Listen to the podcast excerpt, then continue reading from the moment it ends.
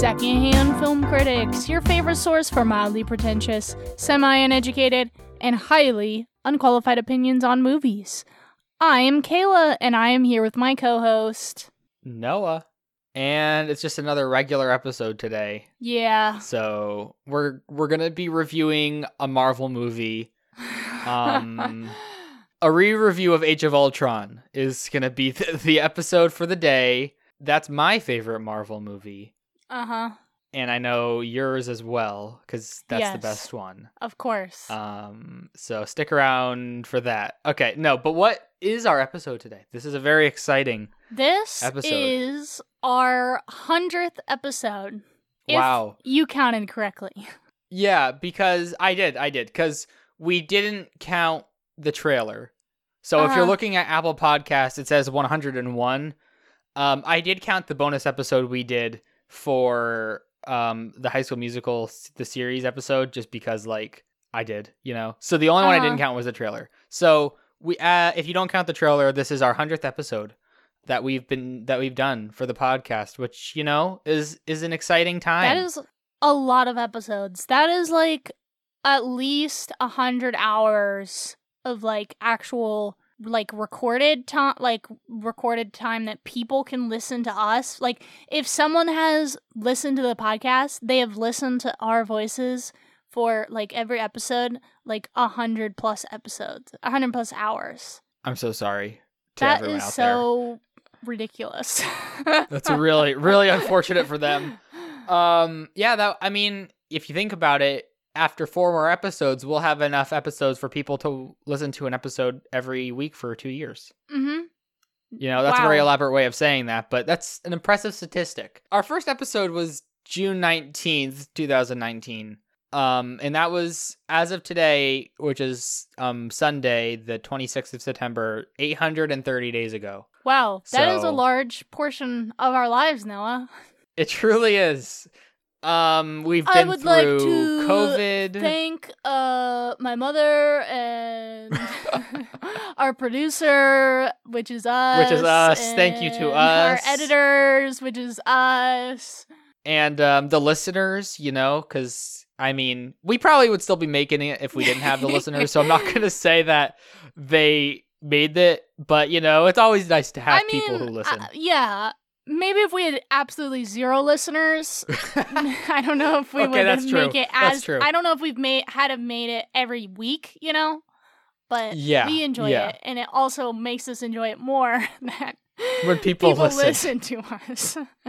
Yes, and. I will say too, like in these, I know like a hundred episodes, we've had a lot of really fun guests on.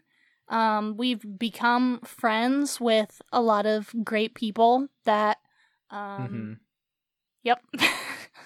That's it. That's the only. I the I thing. didn't have uh, any finished uh, sentence. I, like, but we had Uh-huh. like we've had a lot of fun people on. Like, we've been able to actually like be friends with a lot of those people too. We've been able to, you know, talk about movies and let that Hmm.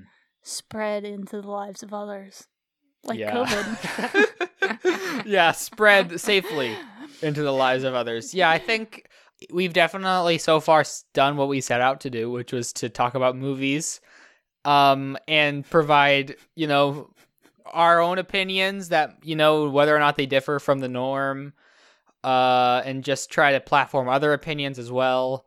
So, I hope that we can continue to to do that um in the coming months and hopefully years and, you know, see what the future brings. yeah, we have no us. idea how long we'll be doing this podcast for. Literally zero idea. you know, this Um, could be our last episode. We would never know. I mean, if we die, well, It will be. it will be, but If one of us dies, then we'll end it. I don't think Yeah. we're gonna do it. If No. you know, it wouldn't be the same. sorry, hate so to be a downer. this hundredth episode. Um, well, so we decided what we were gonna do for this a long time ago. Actually, like if We you did. look back to at like my letterbox or your letterbox, like Mhm. once you know the episode topic, you can see the seeds for this being planted months ago. a couple months ago. Yeah. And we even came up with it like beginning of this year. So, Yeah, we had wanted to do this topic, and then it kind of just worked out that we wanted more time, obviously, um, to go back and watch some movies. And it happened to be like, we have this 100th episode. What should we do for it? And it's like, let's do the five star movies. Let's put it there. yeah. Yeah, we it was it really worked out perfectly. Yeah, and if you listen to the last episode, you would know this, but just to clarify like that might sound like a pretty big undertaking and it is. You know, we have a lot of stuff to get through in this episode, but we both have i think significantly less five star movies than other people not because we like less movies but just because we hate ourselves and we're too Yeah. specific on what we want to be five star movies like and i just like to have treat my five star ratings as like a set of movies that i know that i love and would like be proud of having had given like the highest rating you know Mm-hmm.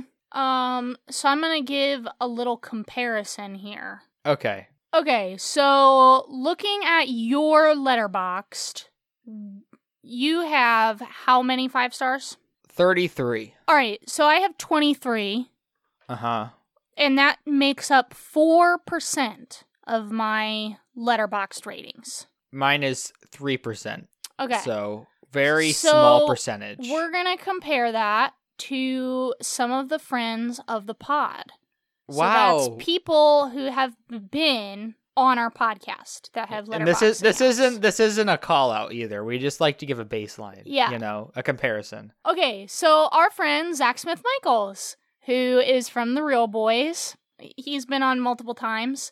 He has 24 five stars on Letterboxd. Okay, he he could do this episode too. And that makes up 7% of his Mhm. ratings. So that's a little Mhm. bit higher percentage wise than us, but also is still a fairly low. Now he has Mhm. 353 ratings. Okay, yeah. Um, So, that's, but that's still like I think comparatively, people would maybe even still consider that low. You know, like a Mhm. seven percentage. mhm. So yeah. So our friend Gabe, um, Okay. Bagel Gabe, who was on a Spider-Man episode with us, he has hundred and three five-star ratings on Letterboxd, Oh, okay. which makes up up. nineteen percent of his Letterboxd ratings. Okay. So Mhm. that's higher than us. hmm It's just interesting to see. Um, it's interesting to see how people treat five star ratings, you know, because I think everyone kind of approaches it differently. our good friend Brooke of the Queer Quadrant. She has 65 five star ratings to make up Hmm. 10% of her letterboxd. So it's it's always different, you know, which is why it's interesting. Like I think it's too interesting why people compare stuff on Letterbox. Like, oh, look at the look at the scale for how much how many five star ratings this movie's gotten. But it's also like people treat ratings differently for each person. Like ratings can mean different things for every person. Um, so for me, like rating something five stars, it doesn't mean that there's absolutely zero flaws because I think that's a pretty hard thing Mhm. for something to have because I think once you get to a certain point, flaws are just subjective.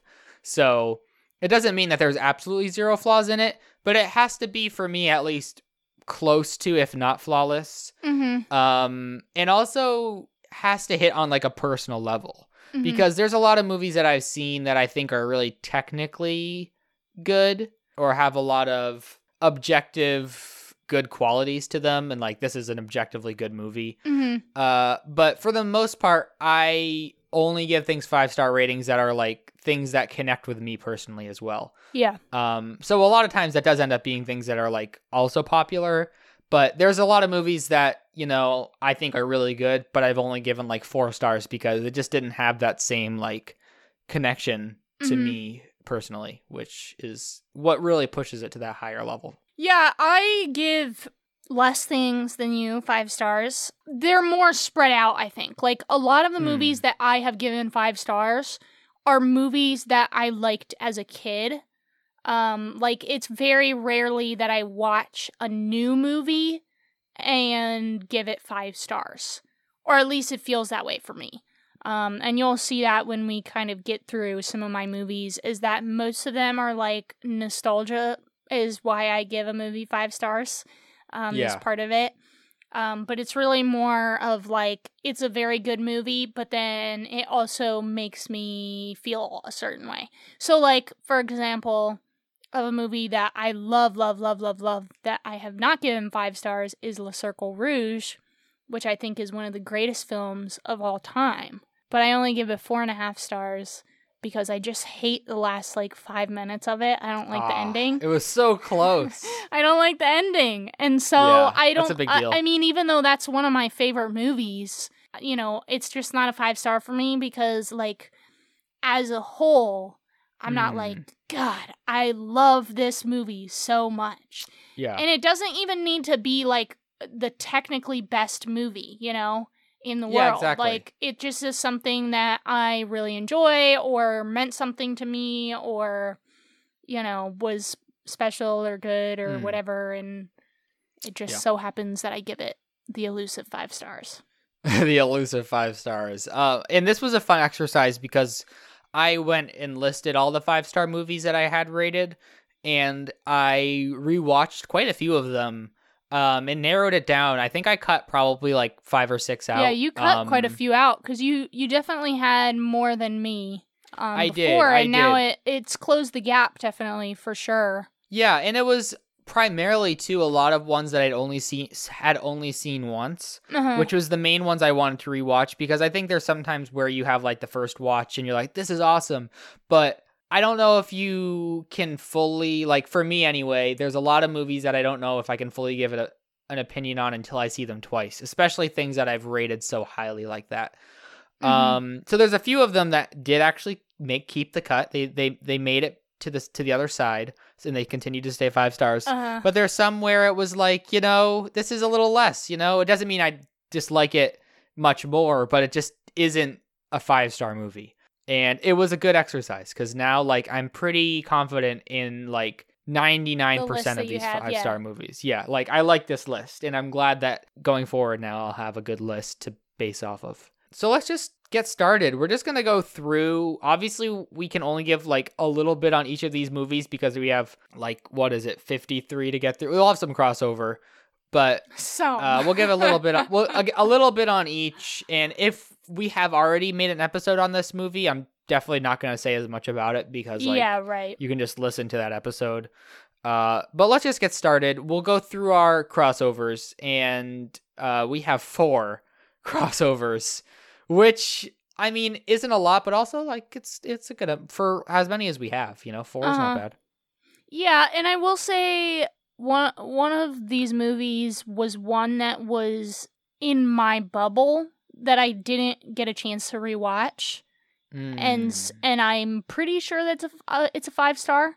Um, but Mhm. it's been quite a few years since I've seen it. Um, Mhm. so I'm Let's not- see if I can guess which one that is. Okay. Um, I think it's pretty obvious. Is that Get Out? Yeah, Okay, yeah. and That's like interesting because that was same for me. That was also one I wanted to rewatch, and that was like one of the only ones that was like a clear. Oh yeah, this is definitely five stars. yeah, and Um, I so I, think it would be for you. really like that movie. Um, and when I watched it the first time, I liked it so much that I watched it again, and then I made my dad watch it. Um, because I thought that he would like it, and it was kind of the movie that got me sort of into watching, like feeling like I was, because I am, a, I get very scared at horror movies, Mm, and it, mhm. I felt like I needed to watch this movie because it was so popular. And then I watched it, and it made me feel like I was able to watch horror movies. Like it made me feel Wow. Thank you, Jordan Peele. that and it uh, both made me Oh, feel like yes. I was able to 2017. enjoy the horror genre.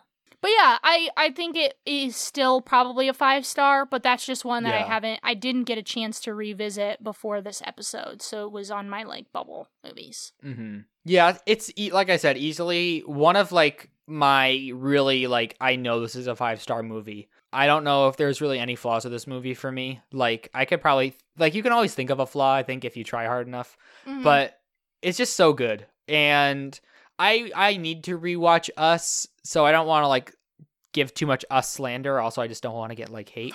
But I think comparatively, like when you watch something like Us, that's a super ambitious and like a really complex and I would almost sometimes say convoluted movie where I think that is there's just in my opinion too much going on in that movie. There's a lot Whereas going with this, I think this is something where it just like it relays the themes so well and it's like the most compact and like perfect version of like uh social commentary thriller slash well, and it's horror. really creative and you know as well. Like Yeah, it's unique yeah. and has good, interesting. and it feels like low budget almost like indie kind of which is really cool wow, throwing around some buzzwords there.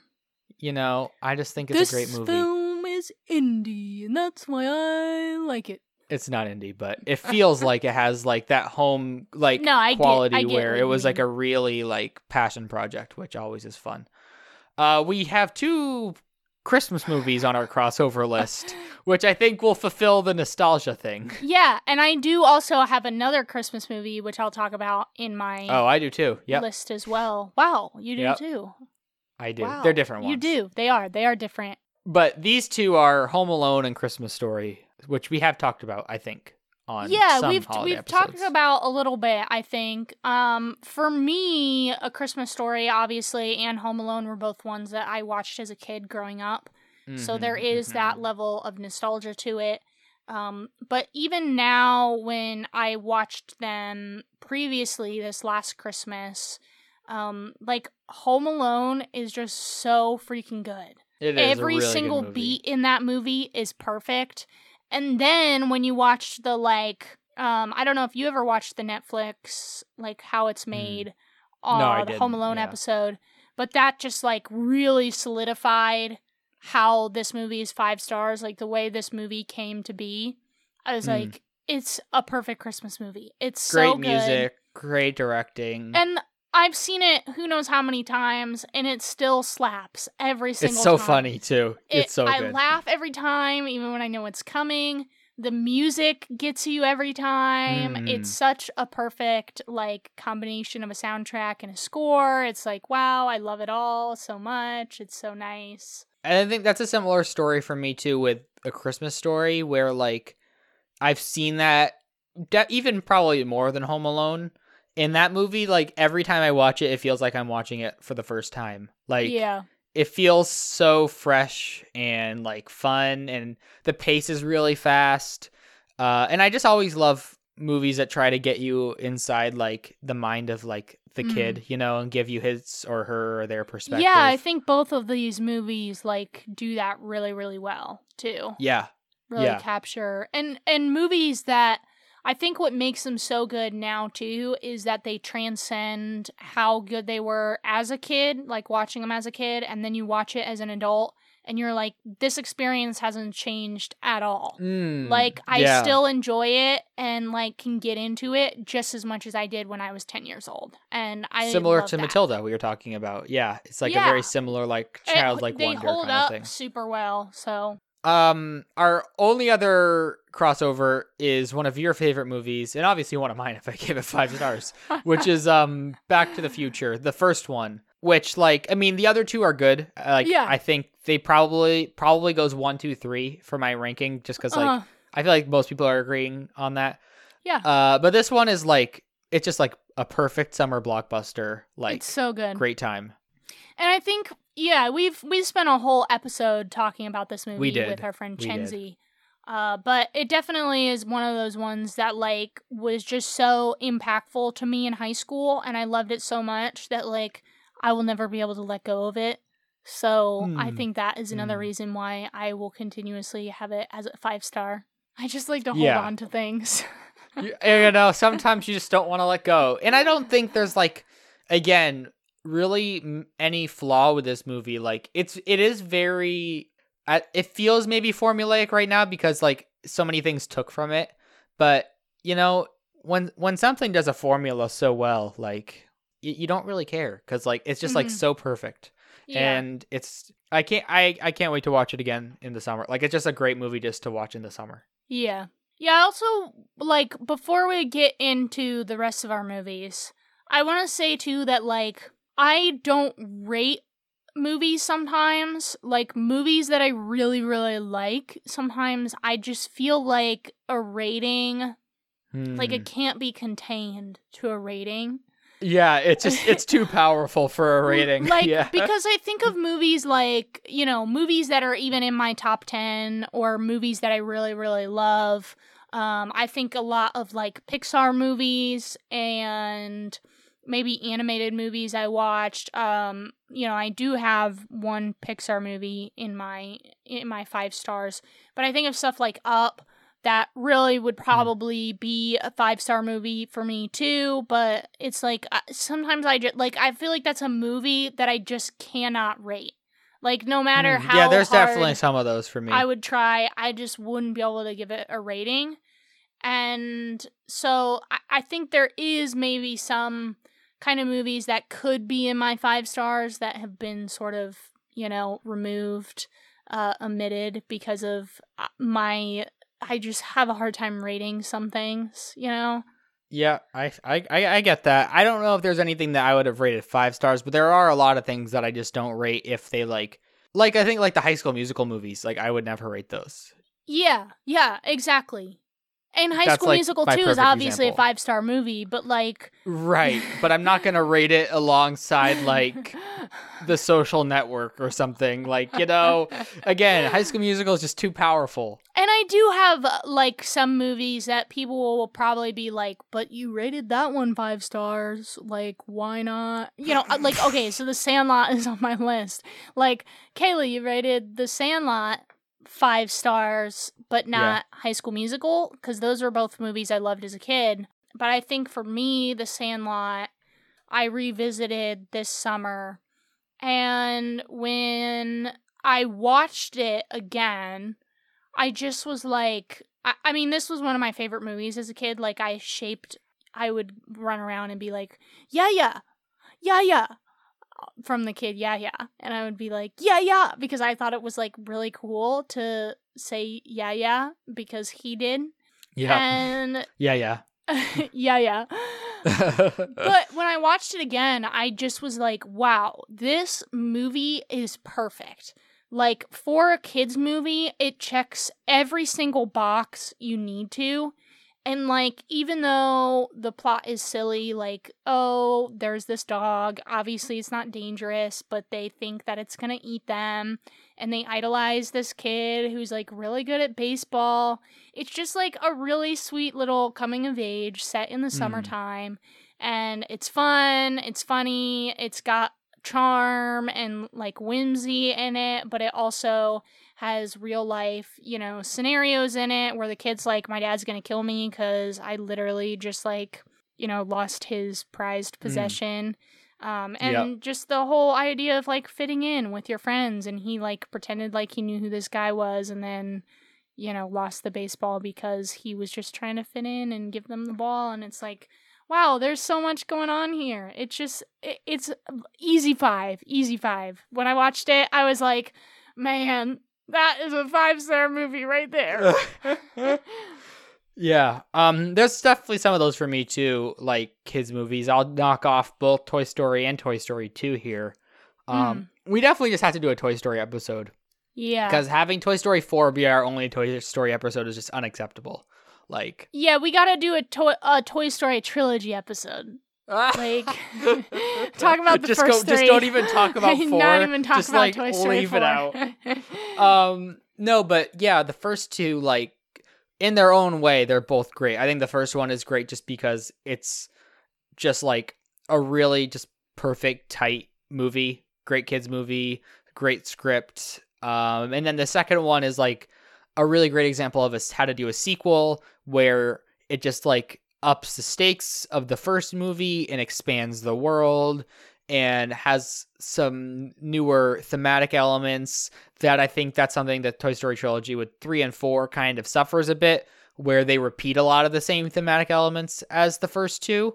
But with the, with 1 and 2 like they have very different ideas about them. And I think that's just like perfect 1 and 2 and especially now with the um, Illumination Mario movie Chris Pratt casting and the Space Jam 2 casting and how this is all like a lot of movies are casting like famous people as voice actors. Toy Story is like one of the only movies Um, and I think a lot of early Pixar movies that did that well, where they picked famous people, but actually famous people that knew how to voice act Uh, and could do the voice acting, but also too combined it with other people that could voice act. Because there are a lot of smaller characters in Toy Story that are voice actors, and I think just those earlier movies really understood a lot better how to do voice acting for kids movies. So anyway, that's like more of a contemporary thing that I was thinking about. But Toy Story one and two are both easy like childhood favorite five stars for me. Yeah, and I feel pretty much the same way. Everything you just said about Monsters Inc. as well,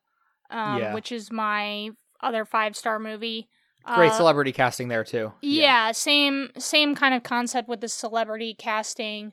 Um, I watched that one again, and I just was like the the way that they just came up with this universe, and same thing with Toy Story, Mm. you could say too. But like the fact that they're like, what if monsters actually lived in the closet, and what if we make this into a kids movie? And it's really this whole world that the monsters live in and they're just like trying to steal the kids like they're not actually trying to eat the kids or anything they're just trying to get the screams Right. to power their world They just need the screams. like yeah. that is just such an interesting concept in the first place and then it's like Oh yeah. what if the monsters are scared of the humans and mm. who would have thought and so then you take thought? that who would have Yeah. thought and you know then you get the great voice acting and you get the great uh, score and it kind of just all puts together with a shady villain and like oh my Mm. gosh, this group is like trying to use their power and prey on the young children, and they just want to steal the screams and make more money. And it's like, wow, that's a good uh, reflection of our society too. Uh, but no, it's just a it, it's just such a good good movie. Um, I'll connect that with one of mine with uh, another great Billy Crystal performance in When Harry Met Sally. Oh, Um, another another classic. Um, I just rewatched this recently, not even for this episode because I knew this was going to be five stars, but just because Uh-huh. like fall, you know, uh, yeah, I'm ready to. I, it's on my list of ones to hit soon. especially just because like the weather has just not felt like fall this month, and so I needed something that felt like fall, and this did definitely hit the spot. Um, we I talked about this a little, I think, on our second movie tag with Queer Quadrant. I picked this for um m- like the movie script category, favorite script screenplay category. Uh huh. Uh, and that still stands. I think the screenplay is amazing. I think it's it it's a movie that like it would be made today because I think a lot of romantic comedies still are 90 minutes, but the the type of movie it is wouldn't be made today because like it's a very um not adult, but it like it's a lot more serious in nature than I think a lot of the romantic comedies today are. mm-hmm. Um, obviously, still incorporating humor, of course, but it's just one of those movies that I watch, and I just wish that movies were like that still, you know. Yeah, I definitely know what you mean. And it's like it's just you can't beat the feeling that it gives you, and just like the high art, but still mainstream, Uh huh. like piece of uh pecan. and the pie. soundtrack is like I listen to it year round because it's just so oh good. yeah, the Harry Connick Jr. soundtrack. It is just absolute fire. yeah. wow, Um, it, we- such good vibes. it's really great vibes. Is there any other movies that you have that you like the soundtrack on? Sure. Speaking of soundtracks, I have the sound of music. Oh, um, which obviously is a musical, and everyone knows this movie, uh, of course. Uh, it's kind of funny because this is my mom's favorite movie of all time. Hmm, Like, and hmm. she would make us watch it. isn't this like everyone's mom's favorite movie? I'm pretty sure like it might be. Julie Andrews has a hold. Um, She does. my mom would i mean and obviously like we enjoyed it um but she would have us re- re- like we would rewatch it at least once a year and you know it was because of her that we would rewatch it um and in that process you know we would sing the music and i would do the songs in like voice lessons. And so i just was always surrounded by sound of music.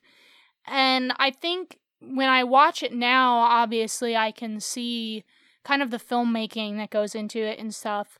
Uh, but I just love the like colors in this film. We all know that Oh, I uh, get sucked into Technicolor, like any Technicolor movie, even if it's like something dumb. I'm like four stars at least for the, just the Technicolor alone. Four stars for Technicolor. Um, but yeah, and I, I feel like it just holds this very sacred, nostalgic, like it's in this, you know, like uh, this bubble of space and time Mm. of like sound of music, and it it just is Ah, yeah. so special in that little bubble that I just Mhm, love mhm. to be there in that world. Not the like Nazi part of the world, but like when they're up on the, The, mountain. first half of the movie. Yeah, when they're up on know, the yeah. mountain and she's like, "Ah," and then the kids are all singing along and they're running around Yeah. through the field. Great vibes. Julie Andrews is happy and they fall in love. What about um a Midsommar and Sound of Music double feature? I think would just be a great one. We could try to program that one. Um, I also have a musical on my list. I think Mm. only one, which is La La Land, which we've talked. We haven't actually like talked about the movie itself. Um, we did no like preparation for this episode. No shame, but so I don't know like what I'm gonna say right now. But I think this and Whiplash are both like they they cover similar but different topics, but they both are movies that I can't watch if like I want to be in a good emotional state for the next week, you know? that makes so sense. I don't watch I don't watch them often, but when I do, they it's it's a it's an emotional wreck for me. yeah, you know, I have to like. I've got to like call off work the next for the next week, have it in preparation. yeah. Um, no, I think like it. This is an amazing movie. I mean, there's so many aspects of this movie that I like. And it was I also came out in a pretty formative time. I think 2017. There was like something in the air in the 2017 movie sphere. I wish we could go back to that.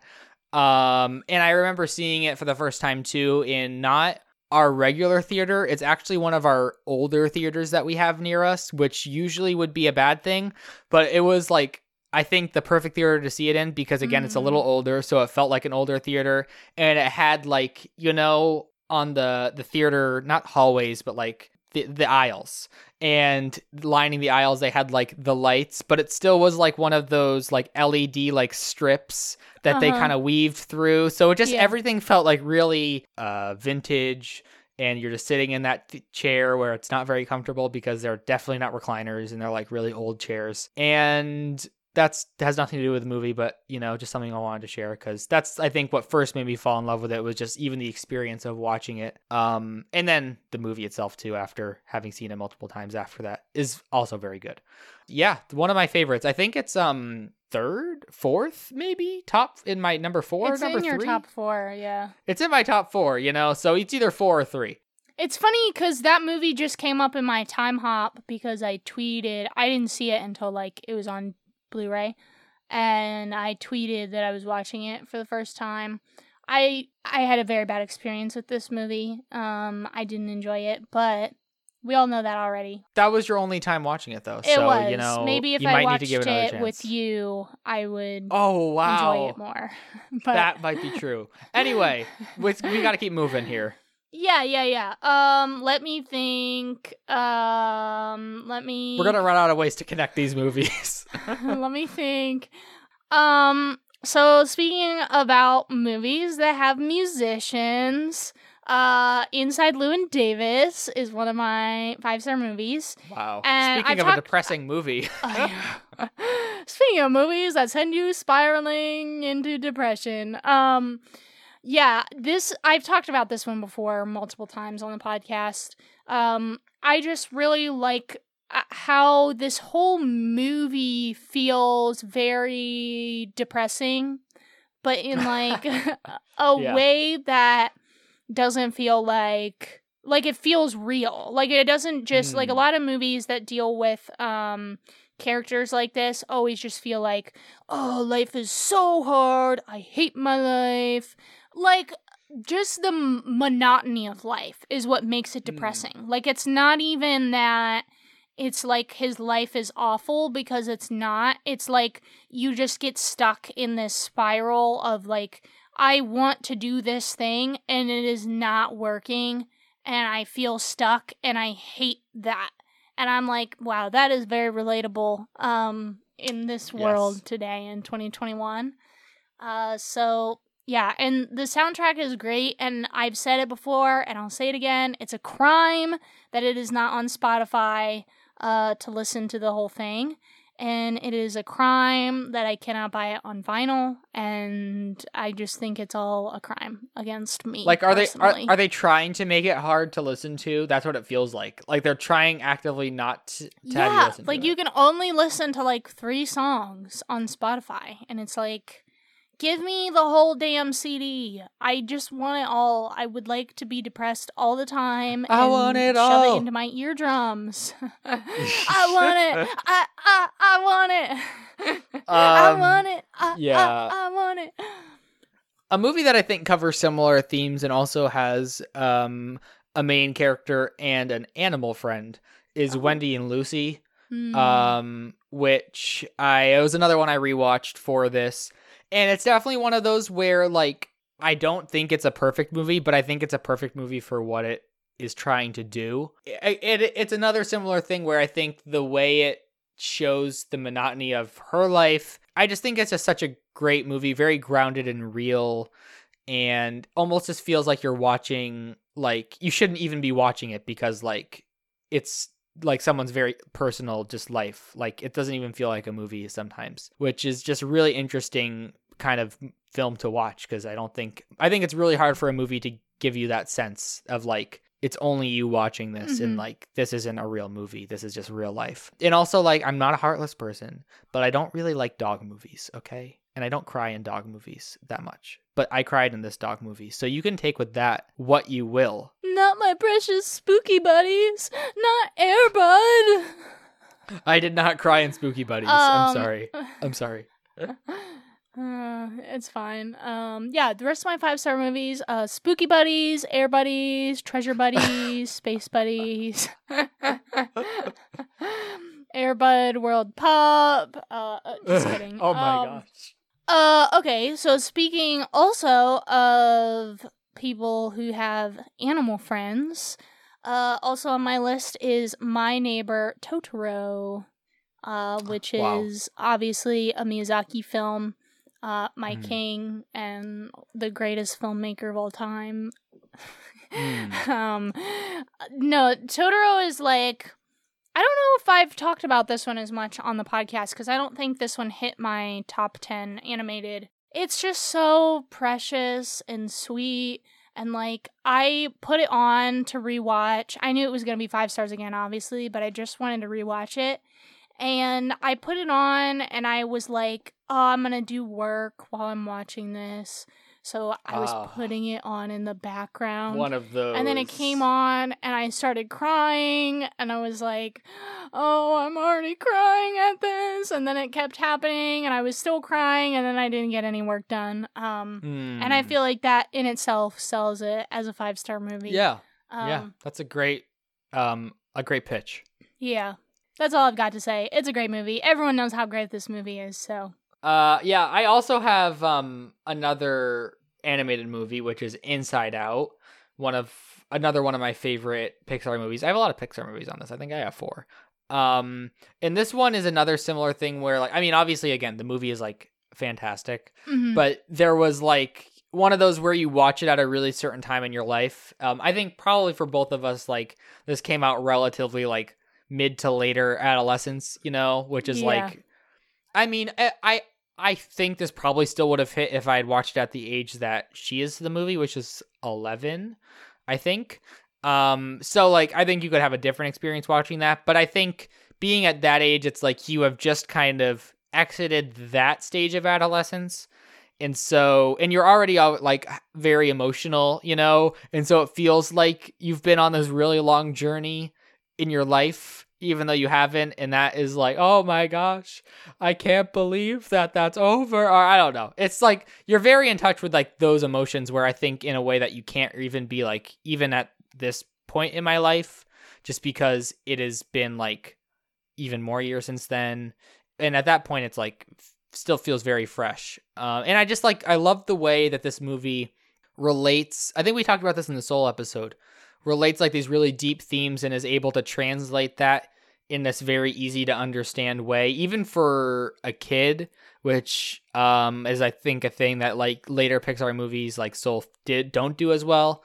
Where like I think it just this movie they found a great way to take this really complicated concept and put it in a format that was entertaining for all ages, you know, it was easy for all ages to understand. And I think that's like a really just like impressive thing to do just on its own. So that is one of mine. Uh, and I have one more Pixar coming up later. So yeah. Wow. Do you want to just do it now? Yeah, Since sure. More uh, than my, me anyway. Yeah, good point. So my other one is The Incredibles, which, you know, everyone loves The Incredibles, not the sequel, but they love the first one. At least I do.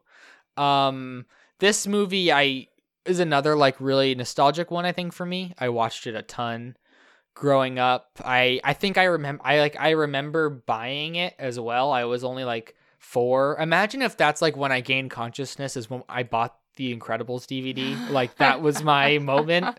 Like that triggered it. Like I literally remember like looking at it from on the shelf and like I remember it like being really short too. So really weird that that like sticks out still. But it's just like in this world of all these superhero movies now, this still feels like a really fresh version of a comic book movie. And it just really understands, I think, what makes a comic book movie work and entertaining and like being able to last years and years in the cultural consciousness, uh, which is something I don't think comic book movies now always understand. So this is like, it did it right four years before Iron Man even came out, which was like that started the new comic book movie era. So interesting one to look back on now after that as well. Uh, I also have a Brad Bird movie in my five stars, and that is The Iron Giant, which I feel like We've never talked about this one. I don't think. I don't We've know. Never talked about it, have we? Um, yeah, I. No one needs to hear me talk about this anymore. You can listen to it in you know any multitude of our episodes. Uh, if you want to listen to me talk about it longer, you can listen to our top ten like animated movies episode. But yeah, I just love the Iron Giant. It's awesome. It's very deep for a kids movie. I love the themes. I love the animation. I think it's very a special movie, and it makes me cry every time I watch it. Yeah, I think I mean, like I said, we've talked about that a million times, but it's a great movie. Um I think it's kind of a superhero movie too, you know, which brings us to another movie that we've never talked about, which is Spider-Man 2. Um no one knows our thoughts on this and one. we have never made that comparison before on the podcast. Pro- I don't think no, we definitely haven't. This is a very yeah, original thing. Definitely not. Um, this is like again for the hundredth time. This movie is fire, and I will never. I'm so glad it's getting like the recognition it deserves right now with the No Way Home trailer and Doc Ock and everyone like realizing, oh wait, yeah, this is actually Uh-huh. the best Spider-Man movie because like people would have been excited, I guess, if like maybe Willem Dafoe was there, you know, just because it's Willem Dafoe. But like Doc Ock, like I mean, it's the most watched trailer in history because Yeah. of that moment, you know, Uh-huh. and it's just like. Wh- Who has that power? Sam Raimi is the only one. Can't Yeah. wait for the new Doctor Strange movie just because he's a king. Well, speaking of sequels, I have two sequels in my five stars. Um, one is Prisoner of Azkaban, and the other is Hmm. Deathly Hallows Part Two. I figure I'll talk about them together because they're both Harry Potter movies. Um, and are. you're probably thinking, Kayla, I understand Prisoner of Azkaban being a five star movie because everyone knows that this is like the most, at least, unique form of storytelling in Harry Potter, um, especially with camera movement in Prisoner of Azkaban. But Deathly Hallows Part 2, like, I don't know, maybe a four star at most. Uh, yeah, but right, yeah. again, it is for that movie. It is purely nostalgia. Like we've talked about that midnight release, uh, but that is like just being there in general and experiencing that what felt like a very cultural moment in like pop culture history and like Hmm. Going with my brother and like being able to have that moment with him, my older brother Zach, who has been on the podcast before, and like just the culmination of all those years and like cheering. I'm not a movie cheerer. I hate movie clapping. I'm sorry. But like when um Mrs. Weasley kills Bellatrix, uh that is like one of the greatest movie moments I've ever Hmm. experienced in my life because everyone was like giving her a standing ovation. And Yeah, of it's course. cheesy, but that encapsulates. It's probably one of my only. Wow, this is gonna sound bad. It's like one of my only good, cherished childhood memories. Like, Wow. Shots fire at your childhood. like it just I don't remember a lot of my childhood because of trauma and uh but this is one moment that like I don't think I'll ever be able to forget was seeing Deathly Hallows Mm. part 2. Uh but yeah, I love both of those movies. I love m- all the Harry Potter movies um but Hmm. uh those those two and and Sorcerer's Stone is very close to a 5 star for me as well. So Yeah, that's a good one. Um yeah, I think like Harry Potter is interesting again looking at it with the um, the MCU now cuz I think there was like uh MCU we have now and then Harry Potter was before that and I think the one before that was Lord of the Rings, which um is one of mine. I don't know. I mean, Oh. I'm I'm pretty sure Two Towers would not be a 5 star. Um, but Return of the King might be a five star. I just haven't seen that movie in so long, and I really wasn't gonna rewatch Lord of the Rings right now. Um, Yeah, they're very long. And we eventually want to do a Lord of the Rings episode, so just save it for that. yeah, I was figuring. So the one I have is Fellowship of the Ring because, like, I think one thing that's really impressive is that this is not my kind of movie. Like, Mm. I enjoy fantasy for what it is, and it's but especially a movie this long and with this much lore in it, this many. I I just guess this long is really the biggest thing. Like, I'm surprised that I like it as much as I do, and I think it's because it's hmm. not afraid to take a lot of breathers throughout the long sequ- action sequences, and it really gives time for you to know the characters and just like invest in their stories before they just throw them into action, which is something I think then the Hobbit movies don't do, which is why those are not as good, is because they kind of forgot that, I guess. Like they were just like, oh no, we have to have action, action, action, where then that just makes a three hour movie feel like you feel the length at that point because there's you're not invested but when you take the time to develop your characters enough for your audience to invest in the story then you can make your movie like as basically as long as you want because as long as i'm invested in what's happening to them then i'm going to want to watch you know and i think that's what this movie understands and it makes the action sequences even better because like you're actually emotionally invested in them rather than just like oh that was a Mhm. cool explosion i guess yeah, so that's Fellowship of the Ring, which again, I might have the third one if I'd rewatched it, but definitely that first one. Do you want to talk about your other long movie? Um, Synecdoche, New Redemption? York. okay, so actually New York. Yeah. Yeah, um I have another I have another long movie in here as well. I have a couple, but this one is uh, the longest of the long ones. Uh which is Synecdoche, New York. This is probably the one movie where I take objective quality into account the most because I don't know. I mean, I definitely wouldn't watch this movie like repeatedly. Like this is like a once every couple of years at the most kind of movie. Um cuz it's just so dense and there's so much going on and it's so emotionally heavy.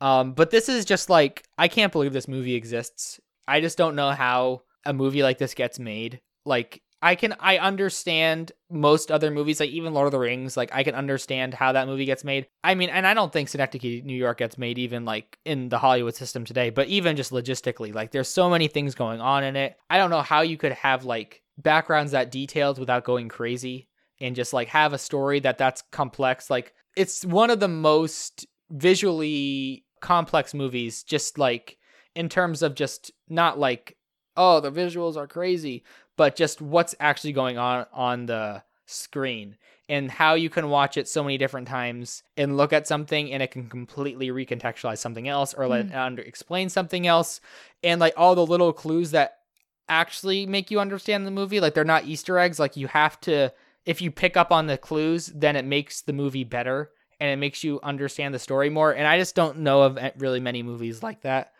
Um so this movie like again i don't know how much i would ever watch it on a repeat but it's just like an incredible movie that just exists and i just can't believe it exists. So i think it's a great a great movie that everyone should probably at least watch just once just because it, there's nothing really else like it. Mm-hmm.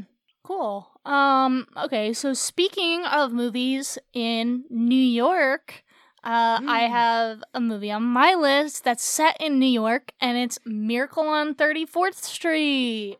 Uh, which Oh, uh, wow, starts out with the Macy's Thanksgiving Day Parade, and it's a Christmas movie, obviously. Um, it, it's interesting because this movie I I'm like really not into Santa movies at all.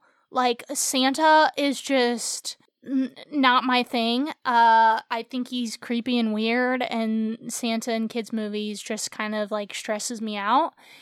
But in this movie, like it subverts the idea of Santa Claus, and obviously that's the whole point of the movie. Uh, Hmm. but I love that it makes me want to like believe in the Santa Claus that like these kids believe in and like holds that magic and charm and like you've got a fun little relationship going on with the adults that you're rooting for and you're rooting for the mom to transform and have her redemption arc and you're rooting for the kid to just have a good christmas.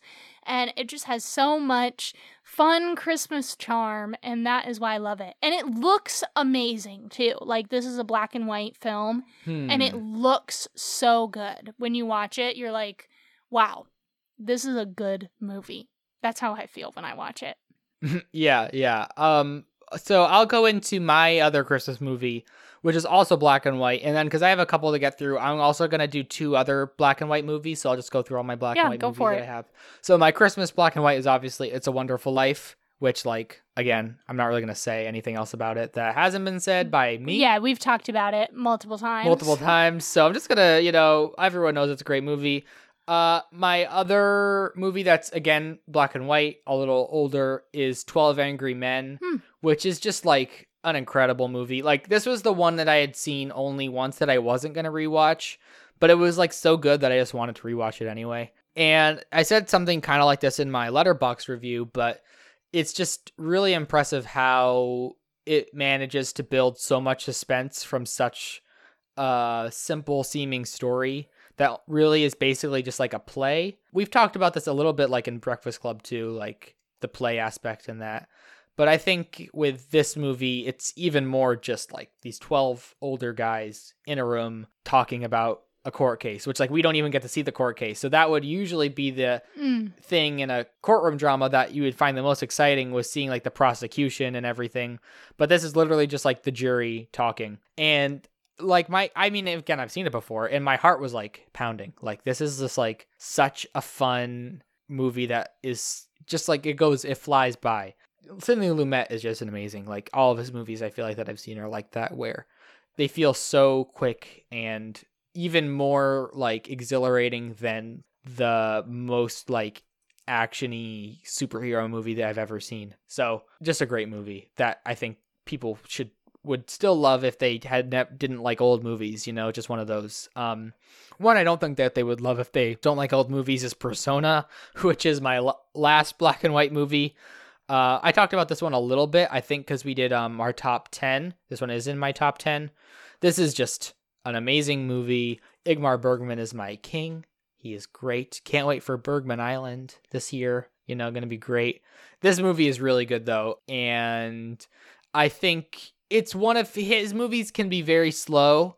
And this one, there are obviously slow parts, but this one feels to me the most modern, and I think it's definitely helped along by the more not montage sequences, but like just the crazy, like I'm gonna do crazy stuff with the camera sequences that are just super fun. And it just seems like when you watch it, you just can tell that the person making it loves making movies. And I think sometimes that's just like the most those are the most fun movies to watch because you're just like watching this guy have a great time with a camera. So that's always fun. All right, I figured out a way to connect it apart from the fact that I also have another black and white movie. Um, but I have a movie that is also under 90 minutes. Um, wow. because Persona is under 90 minutes. Um, so this one is, and that is Little Fugitive, uh, which I love so much. Um, there's really not even a whole lot that happens in this movie. Uh, I happen to just, you know, a lot of the movies that I have ended up rating five stars in the past, like like new watch movies, because obviously there's a Mm. lot of movies that are rewatches and older movies, you know, like Back to the Future that are five stars. But new watches are usually something that I randomly stumble across, like on Criterion or, you know, a different streaming service. And Little Fugitive is one of those movies. Like, I just, you know, happened to watch it on Criterion for some reason. Uh, maybe it was in the leaving section. I don't know. And it's just about this kid who's just chilling in Coney Island, basically. There's a little bit more conflict to it, but pretty much the whole thing is him just walking around Coney Island. Um, and I feel like for me, it just was so peaceful and like enjoyable to just sit there and watch this kid live his life. Um, and I like it's beautiful black and white. Um, the people who made it are also photographers, and they were able to use some really cool camera setups. I've talked about this movie before on the podcast. I don't remember Mhm, when, mhm. but um, it's definitely a fun one to check out. Um, and I love it very much. Yeah, definitely. Um, I watched it for this just because I wanted to have watched all of yours. Um, and it's it's nice and short too, which we always are fans of. I think. Yeah, and it's cute. Like even if it's not a five star movie for someone, like it definitely is a fun little watch to kind of have under your belt. Yeah, definitely. And it's like an early movie, so you know you could say, "Oh, I watched a really early movie," you know, if you want to show off to your friends.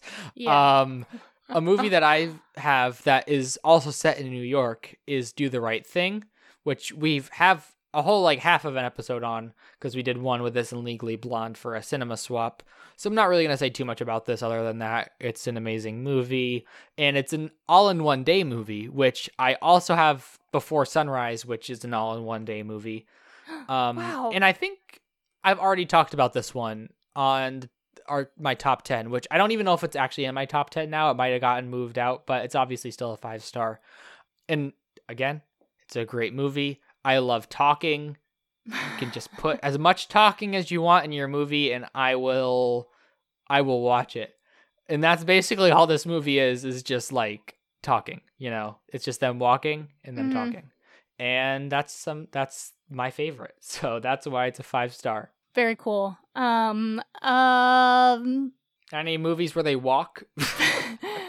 Uh a movie that is also a two-word title uh okay would be Knives Out. Um We've talked about this movie a lot, okay? We we know that I love this movie. Three and I'm very times, maybe? That probably even more than that. That it's like just come up on occasion. oh yeah Um, you know, this movie is my brand, and I'm very okay with people branding me with this movie.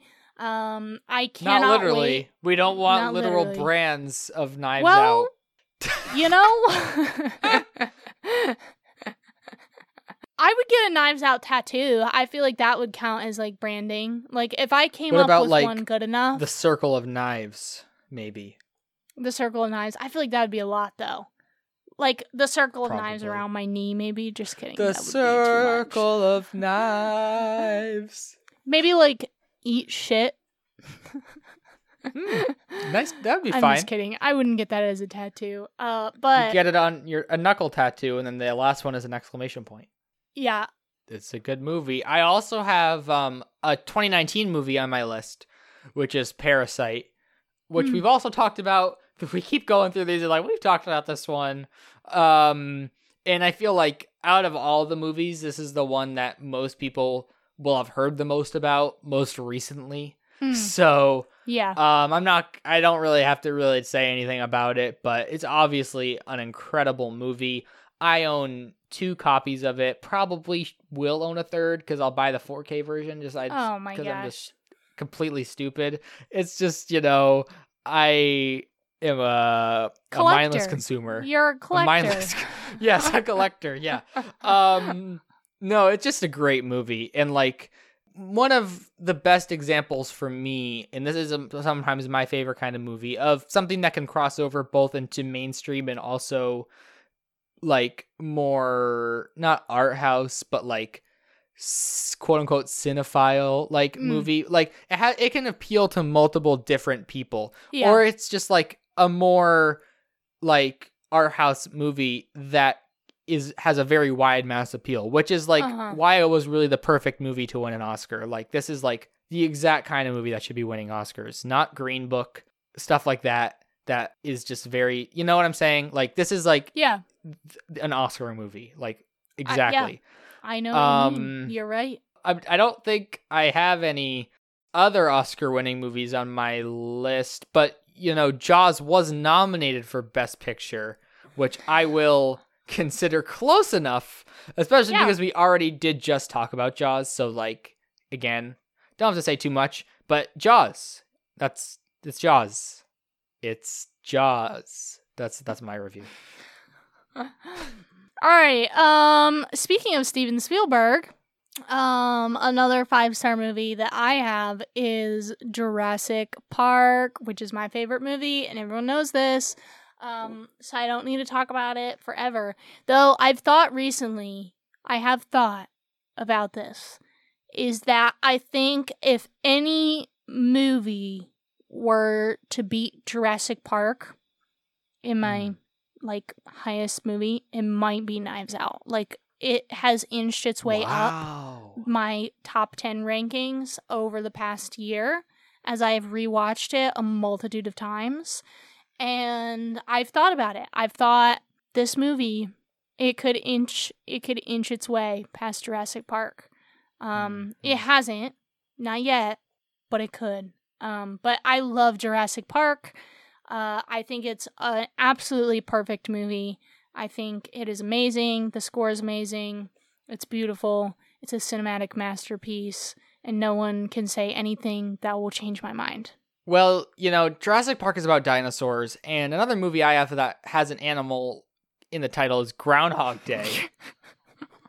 and we've kind of talked a lot about Bill Murray. I don't know if I've talked specifically about this movie. Again, I do think this is a great example of like, oh, I want a movie that they just don't make anymore, like a more high concept drama that is like a comedy but also has like more serious elements. Like it's a very like of its time movie in that way. And also though I do think it has that thing where it has very broad appeal while still being like a movie that at least now is considered like um a staple of like film school because like people like use the script a lot in like script study stuff and just like analyzing how this basically amazing this script is um which is one reason why I love it. Also is again Bill Murray the performances.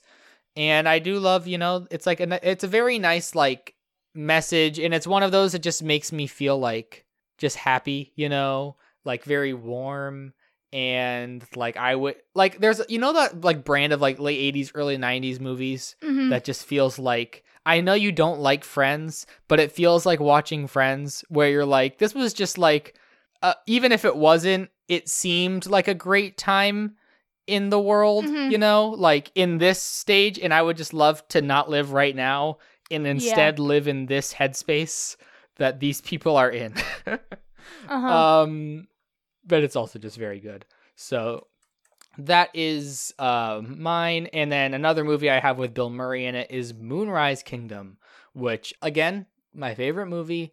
It's a great movie. I've said this before, but I think it's like the best combination of like all of Wes Anderson's movies, you know? It takes all of his the best traits from his movies, all the things that I liked at least the best, leaves all the bad and kind of like brings it together for a perfect mix of wonder and whimsy. Um, I will share a movie that also starts with the letter M. and that is Marona's Fantastic Tale, um, which I talked about in our um, when we talked about our favorite movies of 2020 uh, at the beginning of the year. Uh, because Marona's Fantastic Tale was my favorite movie of 2020.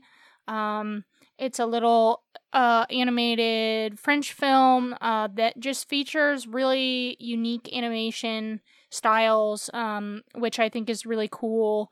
And the story is just like makes me cry my eyes out every time because it's about a dog living through life and i'm not gonna cry now just thinking about it um, but it's very sweet and if you're into like animated films, I think this is definitely one that you should check out.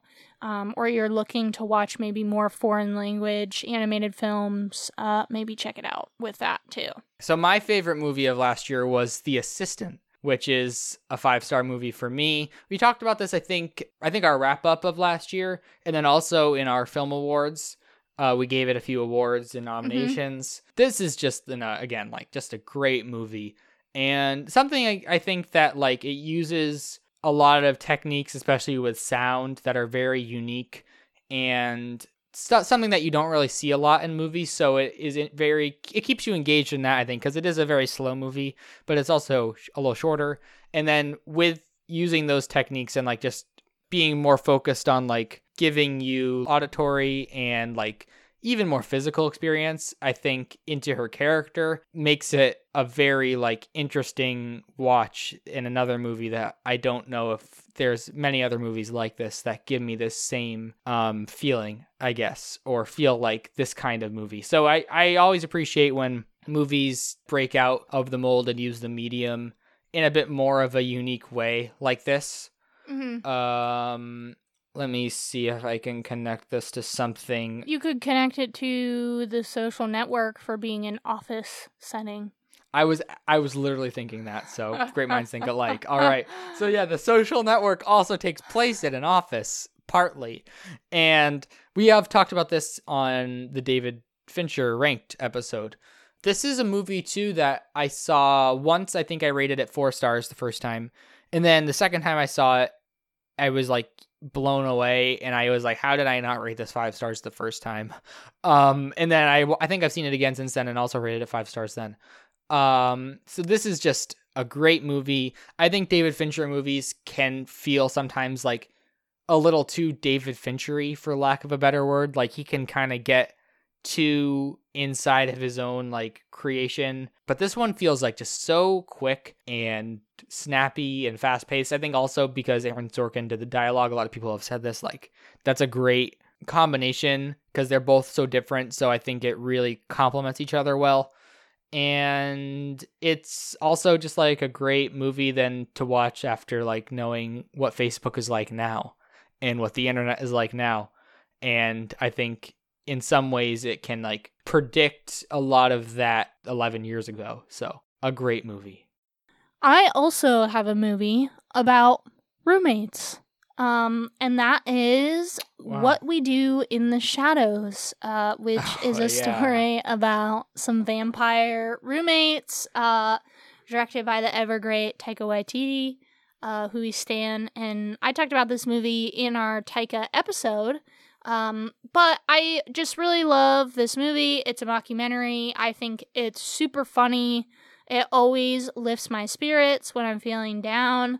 Last year, I used it as a pick me up when I sliced my finger open uh, and was lying on the couch. Uh, no, it's just a really fun movie, and I think it's really creative and a super like sub specific type of humor that I really enjoy. So that's why it's a five star for me. It was an easy five star. Like when I watched it the very first time, I was like, wow, that was funny. Five stars. yeah, those are always great. Um, another movie that I think has similar vibes is Napoleon Dynamite. Mm, um, which is another another one where it's like obviously um nostalgic purposes as well. But I do think it's a very good version of this kind of comedy that then was like overdone for so long after that Mhm. came out. And there is a lot of like heart to it as well, which I think some people sometimes forget when they're trying to make like the quirky, like absurdist comedies. Yeah. Like he has an arc in this movie, which I think a lot of people forget when they're making movies like this now also. So it's just like a really good version of this movie and it was like one of the earliest versions of its kind and they should have just stopped making them after this because it's like Yeah. this is you, you know this did it but you can't always be napoleon dynamite guys you gotta you know just know when to stop so Yeah. Yeah, that's one of mine I did Napoleon Dynamite uh, dance for my school talent show. wow very cool Yeah. Speaking of movies with a misunderstood main character, I will go with Donnie Darko, which is in a is not a comedy, uh, but does have some funny moments. Uh, but definitely fits in that genre of like troubled adolescent um, that Napoleon Dynamite does. That was my relation between the two. Uh, no, I I love this movie. I literally right before we recorded this episode, I bought a ticket to see this movie on Halloween at the Alamo. that's very exciting Um, which I haven't seen it on a big screen, so I'm I'm really excited to watch it on Halloween. Um, but I love this movie. This was one that actually the first time I watched it, I gave it four and a half stars, and then on a rewatch, I had given it five stars. Um, so it's one that I think is really interesting. I think it's a cool time travel movie and it's got a great soundtrack. It's a fun story. It's very like angsty, love a good angst uh, movie, of course, that has angst angst. and it's it's my man, my man Jakey. Um yeah who who who does shower now he does. He said up. that he does. And he's been trending today with that quote about women. So, yeah he's back on the up and up yeah. And did you see that picture of him with the like pink sweater? i did i did A king. two I have two other movies. Uh, speaking of Donnie Darko, that have also almost been ruined by incels. Um, one of them is Eternal Sunshine of the Spotless Mind, which I actually Mm. made a made a review that says we need to take this one back from the incels because I think it's like even more than something like Fight Club, like a complete misreading of the movie. Yes. Um, yeah. Actually, I want to write about this on our blog, so I'm not really gonna give away that right now because I want to write a full piece on Mm. that. You know, so you can look forward to that. But um, you know, I mean, what an amazing story too. Like, how do people even come up with stories like this? That's what I want to know. Like, it's like hmm why how do people's brains work like this um the other movie is her Yep. which i was actually i think i texted you when i was watching it and like the first half especially like is so scary basically like how much our world is just like that now Uh-huh. you know but with that aside i think one thing this movie does really well is giving you a very just a portrait of these people that's just like not judging them i think Mm. and like just giving you the events that happened but letting you decide for yourself what you think about them and not like saying oh these are terrible people and this is like i, I think it could have very easily turned into a movie that was like a cautionary like d- dystopian tale you know and i think that the fact that it is actually much more like complex and sometimes Mm. sweet and sometimes like really heartbreaking love story between him and the computer and then also but like Amy Adams character like just lots of different people like I think this movie could have been really awful Mm. and th- the fact that it is what it is is I think just really cool. It's really weird that people took this and were like this is now a movie that really confirms my worldview that Mm. all women are terrible. I'm like, that doesn't seem like what they were trying to say. But Yeah. all right. Sure. Sounds good, guys. Yeah, so speaking of movies that star Joaquin Phoenix, uh, my next one is Todd Phillips' The Joker. that was good. That was very funny. Thank you. I knew you'd like that.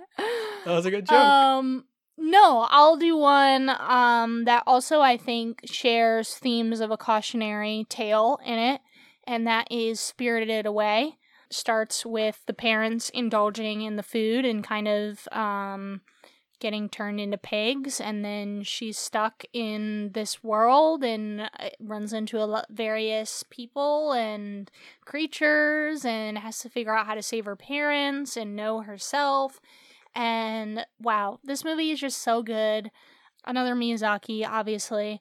Uh, but just the way that he handles children in movies and writes children in all of his movies is so impressive to me. Just genius. Like he's just a genius filmmaker.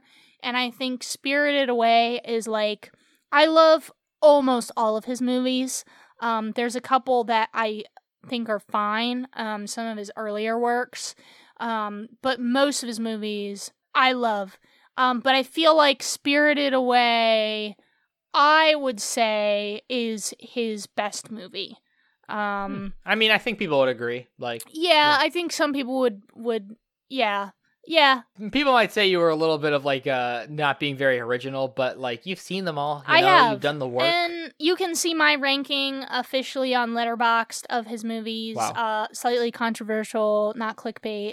Um, but I I do think that this is his crowning achievement, and I think it is one of the best animated films of all time, and Mm. just will like last forever. Um, so Yeah, it definitely will. Um, now, especially that it's on HBO Max, it's great that all of those are like so available yeah, and are kind of like not getting like a second life because obviously those are like have always been popular. But I do feel like a lot of more people are getting access to them, like even me. So that Yeah. was, I think, a really awesome. and we just passed the them. like um we've had where this is like the 20th anniversary of it this year Hmm. um so there's a lot of like 20th anniversary stuff going on it's very exciting Very nice. I also have a coming of age story in Ladybird, Mm.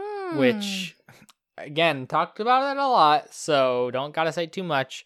This is a movie where like i could watch i mean it's i think it's like 95 96 minutes around there uh-huh. but i could watch this like for two hours three hours four hours like there's just so much in this movie that is so interesting and because it's just really this person's life in this one year span and so i would just love to just have it have kept going but it didn't because it's a movie and i think it's a, it was really smart for greta gerwig to to not i mean i think she made another movie really early on but to really hone her craft you know because being able to then come out with this as her first movie i think has set her up for a lot of the success with then little woman and then i think what is it the barbie movie is next yeah um, so that'll be interesting. But I think that is like because a lot of people are like, "Wow, what a great debut!" But really, like, if you had, she had been working for so long before this, and you can see like almost the stepping stones of this movie and like all the other movies she worked on before this, and then like how this is kind of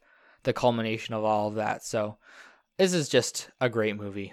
mm-hmm Um, I have another A24 movie that also released in 2017. Again, 2017, you know, something which is in the air. Uh, this is First Reformed, which is a lot different of a vibe from Ladybird. Still just as good though. And I love the fact that this movie is so has so many deep themes, but it's so ambiguous in the way that it relates those themes and you can you can take the main message away from the movie but still interpret that in different ways and interpret the way that even the ending plays out and the way that he gets to that conclusion in different ways. And especially like with all of the religious um religious elements to it is just really like an interesting story. And again lots of like both talking to people but also internal monologue which again big fan of the talking. And ethan hawke you know gotta love him. Um, First Reformed is also similar to Goodbye Lenin hmm because they both deal with themes that have to do with a climate in the world that is hard to process. Like Wow. right, right. Well, that yeah, was good, yeah. right? I mean, they do. They do. Um, yes. so for those who don't know, uh, because I feel like Goodbye Lenin is, I would say, a pretty pretty niche film. Um, yeah, probably the most unknown one that you have that either of us have on combined lists. Yeah. Um so this movie is basically about um this guy and his young adult and his mother and his mother um is a communist like big time communist and it's set right when the Berlin Wall falls but she is like in a coma um and she goes into a coma before the Berlin Wall falls, and then um, they're basically like when she wakes up, like if she is too distressed, she'll like have a heart attack and die, pretty much. And so this guy wants to not lie to her. I mean, it is lying to her, but fake uh, like that this never happened. So he pretty much is like faking her life and surroundings to not let her find out that the Berlin Wall fell because she's or he's worried that um, it'll kill her, basically.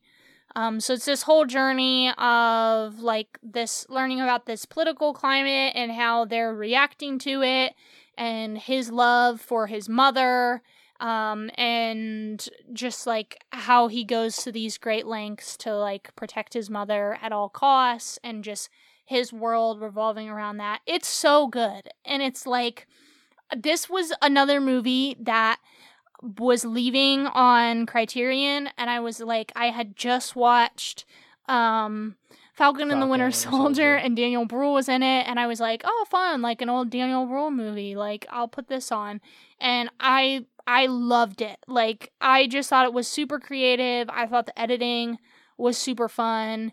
Um, reminded me of kind of like the way Beginners is edited and stuff like that it just was like and the score is so beautiful i've listened to it multiple times since then uh, but it's just a really really really good movie Yeah, yeah, it is. I would recommend it. Um, the mom in this movie is kind of like in a prison because like she's kept in her house, and you know who else is in a prison is the people in Shawshank Redemption oh my They gosh they are, are in a prison. Yeah, this is one that honestly like.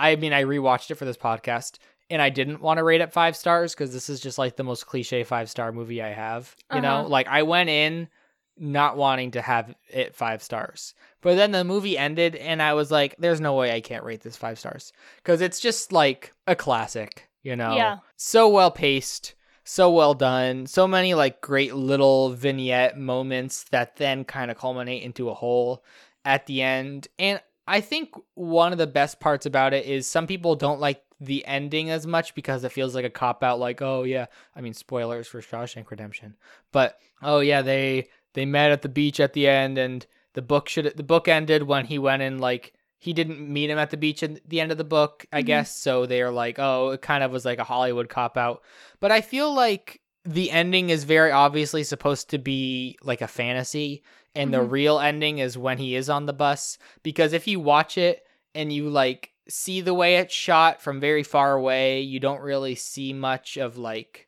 their they don't really talk i don't think at all and his narration basically ends before that scene. So i think it can be read in the way that you don't know if they're going to see each other and that's really just like Mm. what he's imagining. And i think especially when i watch it with that lens like it's just when it, when you can look at a movie like that you know it's good you know because there's a lot of those little details and i like that. Um yeah. so that's that's uh that's one of mine.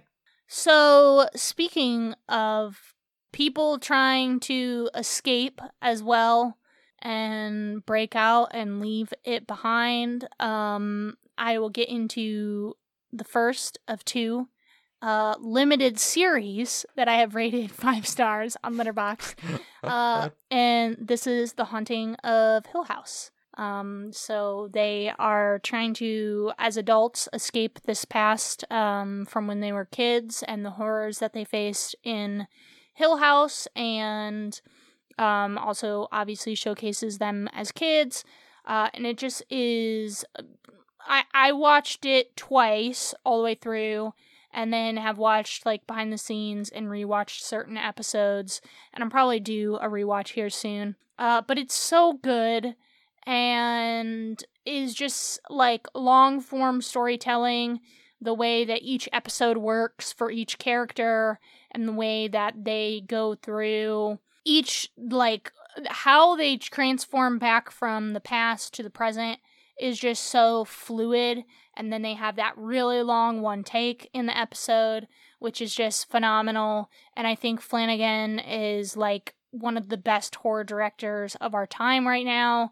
Obviously bly manor was good as well. And then midnight mass just came out which i am excited for and haven't had a chance to watch yet uh, but hill house is an easy five star for me Yeah, it's a great show. I would highly recommend it to anyone who who watched, who wanted to watch, who is into that kind of stuff. Uh, very good. So let's see here. Um, um. All right. So spoilers for the Prestige coming up in a second, but um, you know, Haunting of Hill House has twins in it. yes And you know who else has twins is the the Prestige.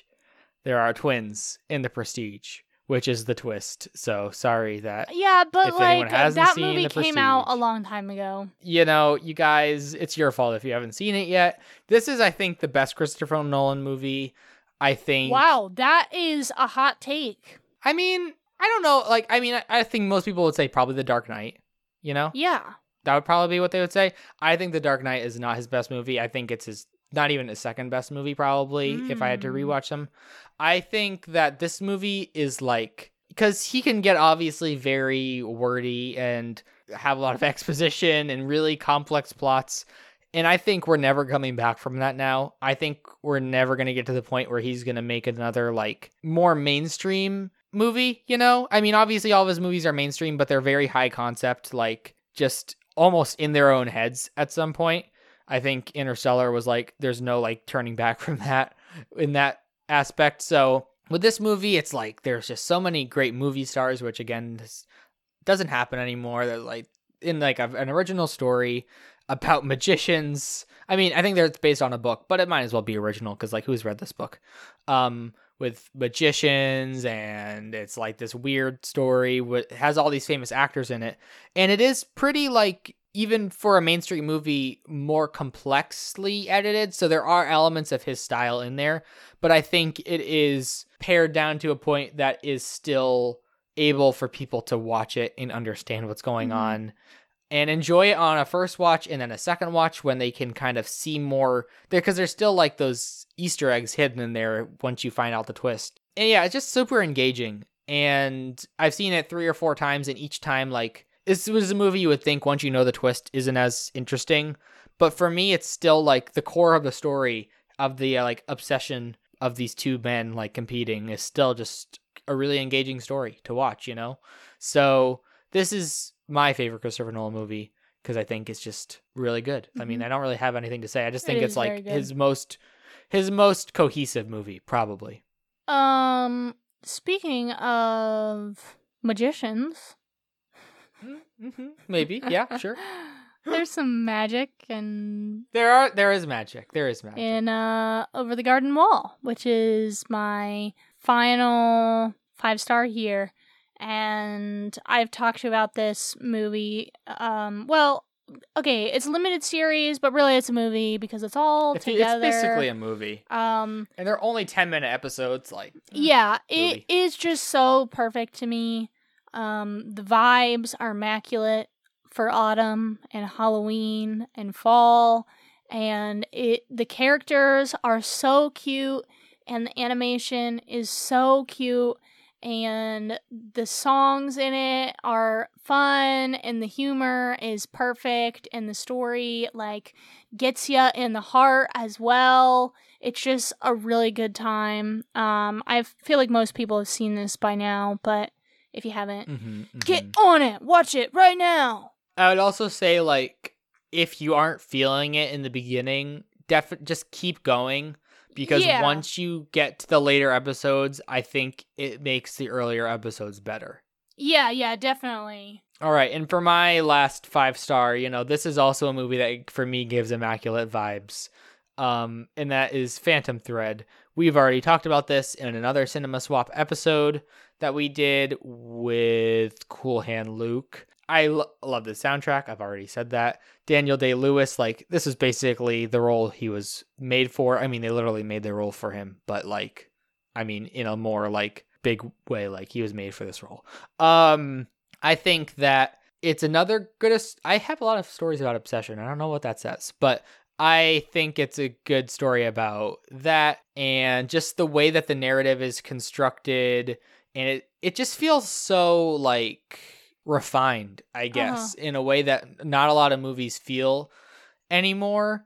And I just love watching it for that because it feels like a modern costume drama, kind of like how Emma felt. I didn't like that obviously as much as this movie, but in a similar way, where that's another costume drama that came out more recently, but feels a lot more modern because it's injecting not like it's like putting it to the present day, but it just is injecting some more modern thematic elements, but still feels natural in the story. So it's not like it feels out of place. Mm-hmm. And I mm-hmm. really like that new way that costume dramas have been going in the last couple years where they're not trying to be like BBC masterpieces, you know? Because, mm. like, I think those are like kind of, I think Downton Abbey basically like put an end to those, you know, because like that's just like the ultimate, like you can't really come back from that. That's like it just did it all. So with these ones, it's feels like they're trying to be a little bit more not absurdist, but in, injecting some more things into these costume dramas that I don't think would be there before. I think the favorite is another example of that, mm, yeah. where that has a bit more of like a modern flair to it. Um, so yeah, Phantom Thread, and I can't wait for Paul Thomas Anderson's new movie coming out in a few months. That is also very exciting. So yeah, we we made it though. That's all. Yeah, That's since, all of our movies. Since you brought it up though, I will say you brought up Cool Hand Luke. That was a five star movie for me, and I did not get a chance to watch it, like rewatch it before this. But I know that it was one that was definitely on the bubble for me and so mm. I decided without rewatching it to knock it down to four and a half before this episode because I just felt like it wasn't up to par with these other ones. But since you brought it up right. with Phantom Thread, I thought I had to also share that that you know it had okay. been yeah. a five star movie up until I knocked it off today off my list. So gotcha, gotcha, interesting. Wow. Well, we did it, you know. And I, mean, I think we made good time. And I think, you know, we got all of our thoughts in. And like I said, there's somewhere we'd already talked about. So if you want to know more about those movies, then we definitely have episodes on some of them. Again, really happy with how the podcast has gone so far, how the things we've done, the episodes we've made. And I'm excited for the stuff we have coming up, like a lot of cool reviews for some of the new newer movies coming out later this year some spooky time episodes, some holiday episodes, you know, all the classics, you know, we've got coming up on the slate. And very many fun returning guests. So keep your eyes yeah. peeled for our friends of the pod to come back on. Yeah. Yeah, it's it's it's exciting. I'm excited. I mean, this is like the best time for movies just one because Halloween, spooky time movies, fall movies, but also like this is when all of the Oscar movies start coming out. So oh, yes. just in general, an exciting time for movies. Um mm-hmm. for for keeping up with what we are doing, you can follow us on all of our social medias, which is Twitter, Facebook, Instagram. You can just search Secondhand Film Critics and we should come up. You can email us if you want to contact us, maybe email us about one of the things we brought up in this episode, some episode ideas that you have, just any general thoughts about maybe what your favorite episode of the last 100 episodes was. That would be fun. Mm. You can email us at secondhandfilmcritics at gmail.com. And we also do have a new website that we launched in the last couple weeks. So yes, you can check that out. Very exciting it is exciting and like i said i will hopefully be eventually writing that eternal sunshine um piece so we'll have that up probably i'll probably write a piece soon i just haven't figured out what i'm going to write about yet inspiration has not Yeah. struck. or else I'll You know, end up writing something wait. about spooky buddies probably. So we need to wait for some other A dissertation on spooky buddies. Yeah. and why it's perfect. Um, for our next episode, we it's gonna be a little different. So we are taking a break, um, just a one week break coming up this Tuesday. Just you know, we made hundred episodes. I think we deserve a little bit of a breather Yes, we before we jump into the the rest of the year, which again is very busy.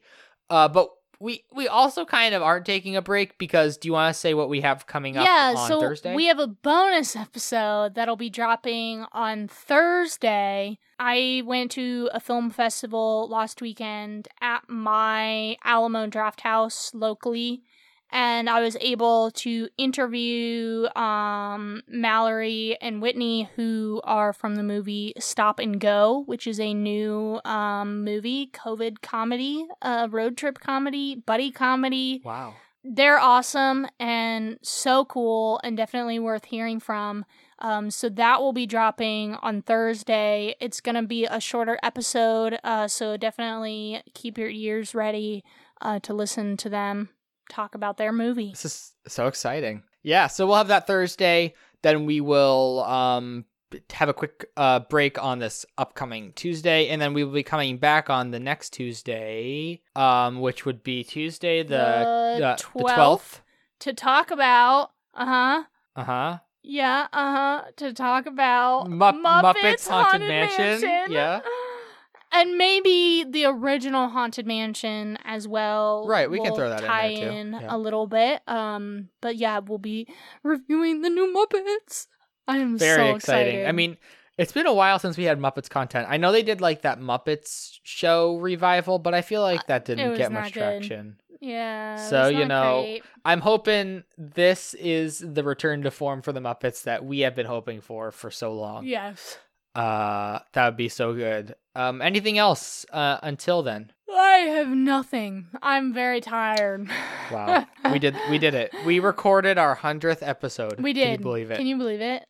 Wow. Look at Uh, look at us. well, who who would have thought? Look at us. Who who would have thought? Uh, until the hundred and first episode, I am Noah, And I am Kayla.